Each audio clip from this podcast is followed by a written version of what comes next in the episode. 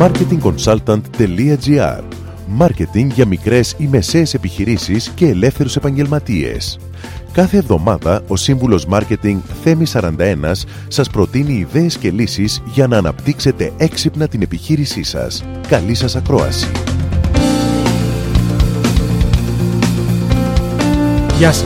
Η Μάγια Αγγέλου, η πολυβραβευμένη λογοτέχνηδα και ποιήτρια που είχε τιμηθεί με περισσότερα από 50 βραβεία, μεταξύ αυτών και με το Προεδρικό Μετάλλιο της Ελευθερίας, έφυγε από τη ζωή πριν λίγο καιρό. Η κληρονομιά που μας άφησε προσφέρει αρκετή έμπνευση για κάθε άνθρωπο. Στο πλαίσιο αυτό, σας παρουσιάζω τέσσερα μαθήματα που με δίδαξε με τα κείμενά της η Αγγέλου και μπορούν να αποτελέσουν έμπνευση για κάθε επαγγελματία, όπως αποτέλεσαν για εμένα. Μάθημα πρώτο. Μην κάνεις κάτι απλά για να το κάνεις. Κάντο πολύ καλά.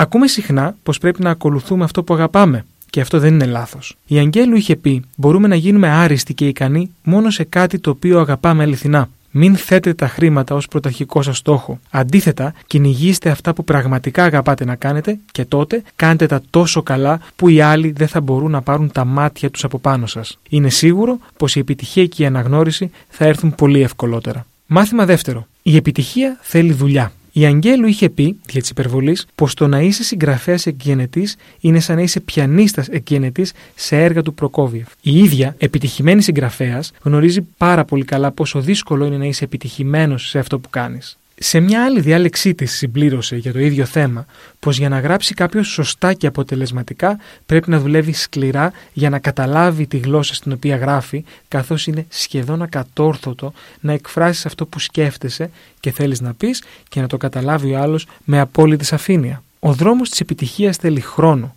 θέλει μελέτη, θέλει υπομονή και επιμονή ώστε να καλλιεργηθούν οι δεξιότητές μας. Μια ζωή που αξίζει και μας δίνει απαιτεί σκληρή και μεθοδική δουλειά. Μάθημα τρίτο. Η αισιοδοξία είναι το Α και το Ω. Η Αγγέλου είχε γράψει σε ένα βιβλίο της: Μπορεί να μην μπορείς να ελέγξεις όλα όσα σου συμβαίνουν, μπορείς όμως να αποφασίσεις να μην τα αφήσεις να σε επηρεάσουν. Αυτή η φράση από μόνη της είναι ένα μάθημα ζωής. Μάθημα τέταρτο. Αξίζει τον κόπο να παίρνεις ρίσκα. Αρχικά η Αγγέλου δεν ήθελε να γράψει ένα βιβλίο της, αλλά ένας φίλος της, σε συνεργασία και συνομωτικά με τον εκδότη της, συμφώνησαν να την μεταπίσουν. Έτσι, την κάλεσαν στο τηλέφωνο και της είπαν πως η έκδοση ενός ακόμα βιβλίου δεν θα είχε νόημα και πως καλό θα ήταν να εγκαταλείψει την ιδέα. Προσέθεσαν δε πως είναι σχεδόν αδύνατο να γράψει κάποιος την αυτοβιογραφία του σε λογοτεχνική μορφή. Αυτό ήταν. Η Αγγέλου τσίμπησε. Την επόμενη κιόλας μέρα ξεκίνησε τη συγγραφή λέγοντας: Αν θέλεις την Αγγέλου να κάνει κάτι, πες της ότι δεν μπορεί να το κάνει. Πολλές φορές οι άλλοι μας ξέρουν καλύτερα από ότι εμείς οι ίδιοι τους εαυτούς μας. Και έτσι,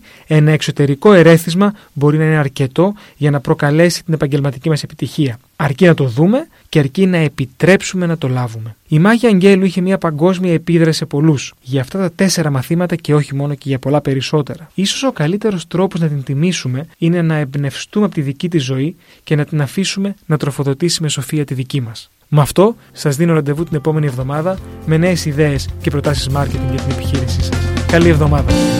Μόλις ακούσατε τις ιδέες και τις λύσεις που προτείνει ο σύμβουλος Μάρκετινγκ Θέμη 41 για την έξυπνη ανάπτυξη της επιχείρησής σας. Ραντεβού με νέες προτάσεις την άλλη εβδομάδα. marketingconsultant.gr Μάρκετινγκ για μικρές ή μεσαίες επιχειρήσεις και ελεύθερους επαγγελματίες.